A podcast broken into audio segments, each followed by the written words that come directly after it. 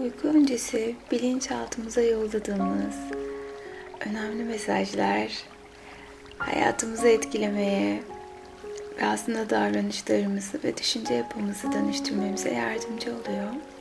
Bu güzel masalın da hepimize şifa alması niyetiyle en sevdiğimiz uyku pozisyonumuzu aldık. Gözlerimizi yavaşça çok büyük bir nefesle kapatıyoruz. Ve verirken tüm günün yorgunluğunun çıkıp gittiğini fark ediyoruz bir anda. Ve ikinci nefes ise zihnimizin rahatlaması için kocaman büyük bir nefes alıyoruz. Verirken rahatlıyor ve tüm gün içindeki düşünceler, negatif enerjileri çıkarıp atıyoruz. Ve üçüncü nefes ise ruhumuzu, zihnimizi. Üçüncü nefes ise ruhumuz için, kalbimiz için. Çek, çek, çek, çek ve verirken rahatladığını hissediyorsun. Ve şimdi hepimiz kendimizi en huzurlu hissettiğimiz yerde hayal edelim. Bir önceki meditasyonlarımı dinleyenler kendini güzel o bahçesinde hayal edebilirler. Uçsuz bucaksız muhteşem bir bahçedeyiz. Etrafımızda muhteşem çiçekler var. Ve görkemli ağaçlar. Ve güzel mis kokulu çiçekler var. Kuş seslerini duyuyoruz. Çok güzel serin bir hava. Yüzden üstümüzü iyice, iyice sarılıyoruz. Üstümüzü kapatıyoruz. Bedenimizi biraz olsun rahatlatıyoruz. Ayak parmaklarımızdan başlayalım rahatlatmaya. Ayak parmaklarımızdaki tüm kaslara odaklanıyor. Derinleşiyor, gevşiyor ve rahatlıyoruz. Oradaki tüm kasların gevşediğini bu gevşeme hissinin yavaşça ayak topuklarımıza doğru gelip bizi muhteşem bir şekilde dinlendirdiğini fark ediyoruz. Tüm günün yorgunluğu, tüm yaşamın yorgunluğu uçup gidiyor. Dizlerimize doğru çıkıyor bu rahatlama ve gevşeme hissi. Tüm günün stresini atıyor. Ve bedenimizi dinlendiriyoruz bu güzel molayla ve teşekkür ediyoruz ona. Bize tüm gün boyunca eşlik ettiği için. Yapmamız gereken her şeyi yapmamıza yardımcı olduğu için. Ve bu güzel his yavaşça baldırlarımıza doğru çıkarken muhteşem bir dinginlik sarıyor tüm benliğimizi. Tüm kaslarımız gevşiyor, tüm sinirlerimiz gevşiyor. Derinleşiyoruz. Ve sanki hem o bahçedeyiz hem de kendi odanızda. Sanki hem odanızdasınız hem de bahçede aynı anda iki yerde gibisiniz. Çok ama çok güzel bir duygu bu. Ve o güzel bahçede kendinize çok konforlu, çok muhteşem bir yatak hayal edin. Ve tam da sizin vücudunuzun şeklini alan çok konforlu bir yatak bu. Ona doğru yürürken bir yandan da bacaklarınızın nasıl rahatladığını fark ettiniz. Yorgunluğunun gittiğini, tüm stresin uçup gittiğini hissettiniz ve yatağa giriyor. Yatağın sıcaklığını hissediyorsunuz ve rahatlıyorsunuz. Her şey bitti artık mola vakti. Ve benim sesimi bir dost sesi olarak fark ediyor. Ve dinlediğiniz tüm masal hep bilinçaltınıza fayda olarak geri dönüyor. Ve diğer sesleri uzaklara gönderiyor ve sadece benim sesime odaklanıyorsunuz. Ve benim sesim bu yolculukta size rehberlik yapacak. Ve bu güzel rahatlama hissi kalçanıza geliyor. Ve kalçanızdan kasıklarınıza doğru gevşiyor ve rahatlıyorsunuz. Ve karnınıza doğru geliyor bu muhteşem rahatlama ve gevşeme hissi. Ve karnınızdaki tüm organlar bugünden itibaren daha aktif ve verimli çalışıyorlar. Ve biriktirdiğiniz, tuttuğunuz tüm o yorucu olaylar ve izleri hepsi bedenimizden çıkıp gidiyor. Hepsini affediyor ve gönderiyoruz. Ve kalçamızdan sırtımıza doğru geliyor bu muhteşem rahatlama ve gevşeme hissi. Ve sırtımızdaki tüm o yorgunluklar, sorumluluklar, yaşanmışlıklar hepsi uçup gidiyorlar. Hafifliyor ve rahatlıyoruz. Omuzlarımıza doğru geliyor bu his ve omuzlarımızdaki tüm kaslar ve sinirler gevşiyor ve rahatlıyoruz. Ve kollarımız ve kollarımızdaki tüm kaslar ve sinirler gevşiyor. Her nefeste daha da derinleşiyor. Gevşiyor ve rahatlıyoruz. Ve boğazımıza doğru geliyor bu his. Boğazımızdaki tüm o söylemek isteyip de söyleyemediğimiz her ne varsa hepsini kocaman büyük bir nefesle atıyoruz. Rahatlıyoruz. Ve boğazımızdan saç köklerimize doğru geliyor bu rahatlama hissi. Ve saç köklerimizdeki tüm sinirler ve kaslar başımıza masaj yapıyor. Tüm duygularımız, düşüncelerimiz, bilincimiz bu güzel molada bizi izliyorlar. Ve gözlerimiz, gözlerimizdeki tüm ince kaslar ve sinirler gevşiyor ve rahatlıyoruz. Ve bugünden itibaren aynaya baktığımızda kendimizi daha çok seviyor ve daha çok kabulleniyoruz. Ve sahip olduğumuz şeyleri yeniden keşfediyor. Hepsini yeniden anlamlandırıyoruz.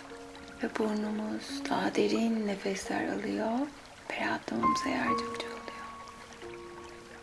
Dudaklarımız kalbimizden ve aklımızdan geçenleri çok güzel bir şekilde ifade etmemize yardımcı oluyorlar. Ve kulaklar yaşamdaki güzel melodileri duymamızı sağlıyorlar. Tüm bedenimiz rahatladı ve en sevdiğimiz uyku pozisyonunda çok güzel konforlu yatağımızda yatarken benim sesime kulak veriyor ve derin bir uykuya deliksiz bir uykuya hazırlanıyorsunuz. Ve sabahleyin uyandığınızda hiç olmadığınız kadar dinç, enerjik ve mutlu olacaksınız. Çok ama çok eski zamanlarda Kara Bulut diye korkusuz bir savaşçı yaşarmış. Ve çok yüksek bir dağın yamacında dik kayalıkların arkasında saklanmış. Kendine taş bir kaleden bir yaşam alanı yaratmış. Kartallar gibi en yüksekte yaşıyormuş ve yuvasını oraya kurmuşken yaşamını neyle sürdürüyor diye soracaksınız. Korkusuz savaşçı yolcuları yağmalayıp aşağıdaki vadideki çiftçilerden sığır, koyun ve mahsul çalarmış. Peşlerinde olan çokmuş. Hatta kara bulutun kellesi için kral tarafından yüksek bir ödül konulmuş. Ama hiçbir şey fayda etmiyordu. Ne kadar yakından takip edilseler de daima kurtuluyorlardı. Kayaların arkasında yok oluyorlardı. Nerede yaşadıklarını ya da oraya nasıl geldiklerini kimse bilmiyordu. Adlarına şarkılar yazılıyor. Şairler kara bulutu erişilemeyen, görülemeyen canlı bir gizem olduğundan, bir kartal gibi havada uçarken görüldüğünden bahsediyordu. Geceleri Taşkale'de koyun pişirdikleri büyük şöminenin yanında kara bulut adamlarıyla birlikte sık sık korkusuzluğunu, gücünü ve kendini öven şarkıları söylettiriyordu. Kendi efsanesine bayılıyordu kara bulut. Bu şarkıların hiçbirinde bahsedilmeyen şey kimsenin bilmediğinden Kara Bulut'un bir yardımcısı olduğuydu. Evet karısı. Güzel Aynur alışılmadık bir hünere sahipti. Elleri ışıktandı. Parmaklarını açtığında oradan küçük bir ışık akar ve onun dilediği yere kadar ulaşırdı. Parmak uçlarından akan ışığın ışınlarını örebilir ve kocasına köprüler kurardı. Kocasının kaleden ayrılıp dışarı hırsızlık yapmaya çıktığı gecelerde kalenin en yüksek kulesine çıkar. Odadan dönüşünü dört gözle beklerdi.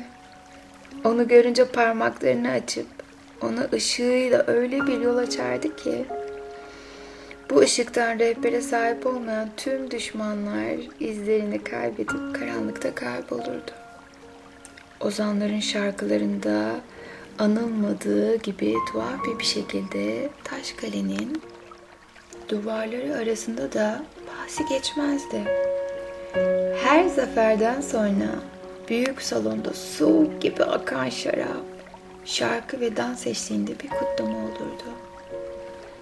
Cesaretli lidere, korkusuz kahramana, saklı karelin, kralının cömertliğine kadehler kaldırılır. Ama asla onların sarp sığınaklarını geri dönmelerini kılavuz eden ışık ellere kaldırılmazdı.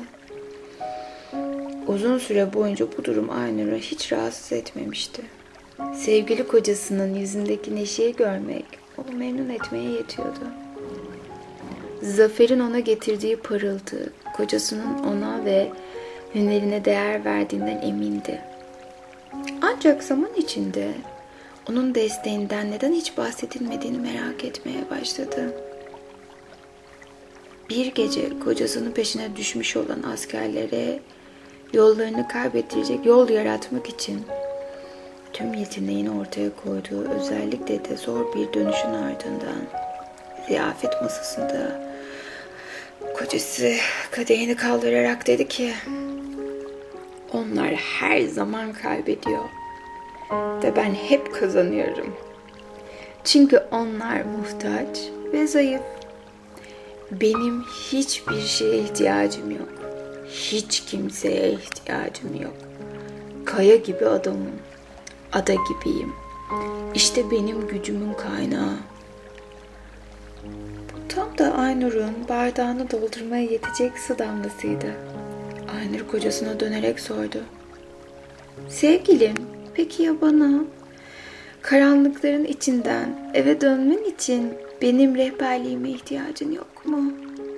Öfkeli suların üzerinden bir ışık köprüsü sürmeme ihtiyacın yok mu diyorsun? Senin zaferlerin üzerinde biraz da olsa hakkım yok mu? Tavrının saldırgan olmasından ürkerek durdu ama sözleri yalnızca kahkaha ve alayla karşılandı. Neden? Sen benim zaferlerim için itibar görecekmişsin. At üstünde dışarı çıkan sen misin? Hırsızlık yapan, peşindeki askerleri izini kaybettirmek için rüzgar gibi ata binen sen misin? Hayır. Hiçbir risk almadan evinde oturuyorsun. Ben sonraya yalnız gidiyorum. Zafer tümüyle benimdir. Kendine kandırma. Savaşları kazandıran cesarettir. Risk almaktır. Senin o küçük ışık oyunların değil. Şu andan itibaren ellerini kendine sakla. Sana ihtiyacım yok. Sonra zafer kiminmiş göreceksin. Hemen ertesi gün kendini ispat etmek için, onurunu korumak için Kara bulut kamptan ayrılıp kendi başına aşağıya vadiye gitti. Köy köy tek bir çiftliğe yanaşamadan dolanıp durdu. Sığırlar iyi korunuyordu. Yoldan geçecek bir kervan saatlerce bekledi. Ancak geçen kervanlar çok iyi korunduğu için kendi başına onlara saldırmaya cesaret edemedi. Nihayet yollarda geçen üç günden sonra eli boş dönmemek için bir ahırdan birkaç koyun alma teşebbüsünde bulundu. Ama fark edilerek daha ahırın kapısını bile açamadan bekçiler onu kovaladı. Böylece evin yolunu tutarak kayalık kanyonların içinden öfkeli nehre kadar geldi. Orada karısının izlediğini bildiği kuleye bakarak bir süre durdu. Sadece istemesinin, tek bir ricasının ellerini açıp onun için köprüyü örmesine yeteceğini biliyordu. Ama bu kara bulutu asla ama asla cazip gelmiyordu. Ve karısına ihtiyacı olduğunu kabul etmesi anlamına gelecekti. Atıyla azgın sulara atladı. Kulenin tepesinde karısının onu izlediğini biliyordu. Nehrin öbür tarafında tekrar belirlemesini bekledi.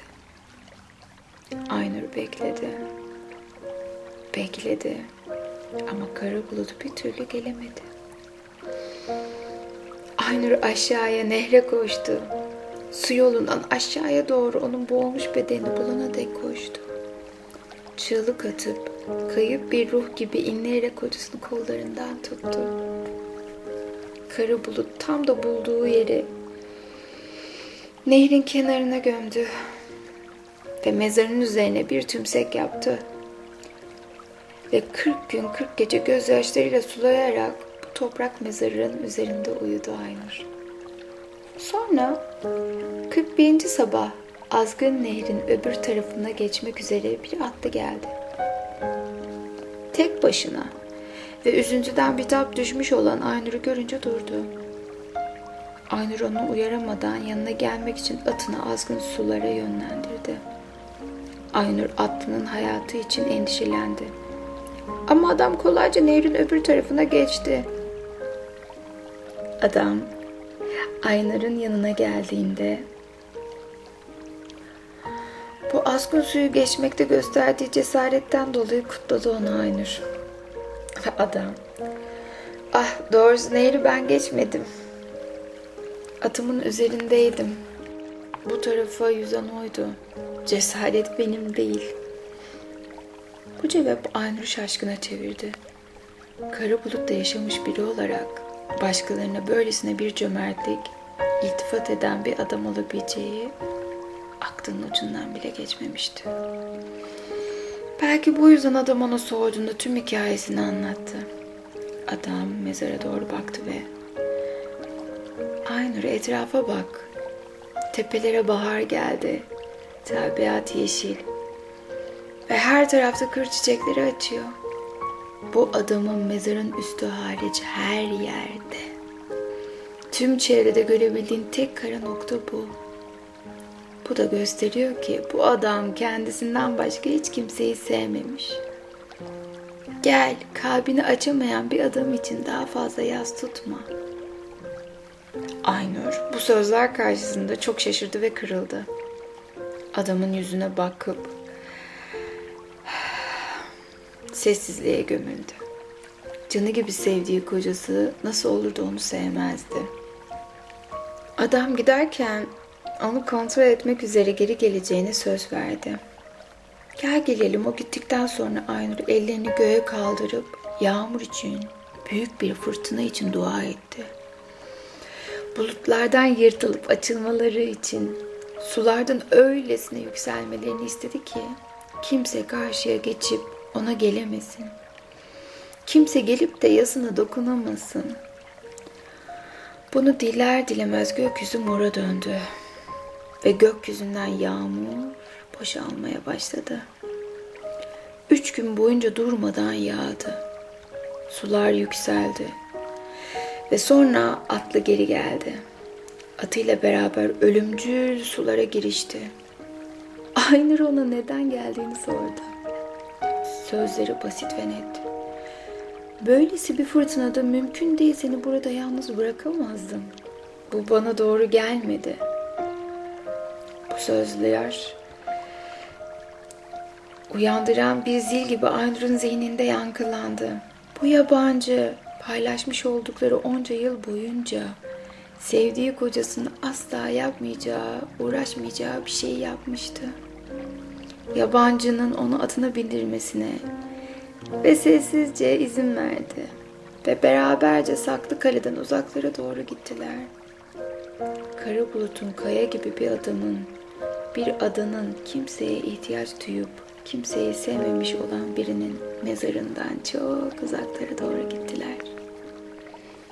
Ve aslında bu hikayede önemli olan şey ve bilinçaltımıza vermemiz gereken mesaj insanlara yardım sunarken kendini korumayı unutma sakın. Paylaşmak, destek olmak, yardım etmek hepsi hayatın olmazsa olmazı ve güzel unsurlardır.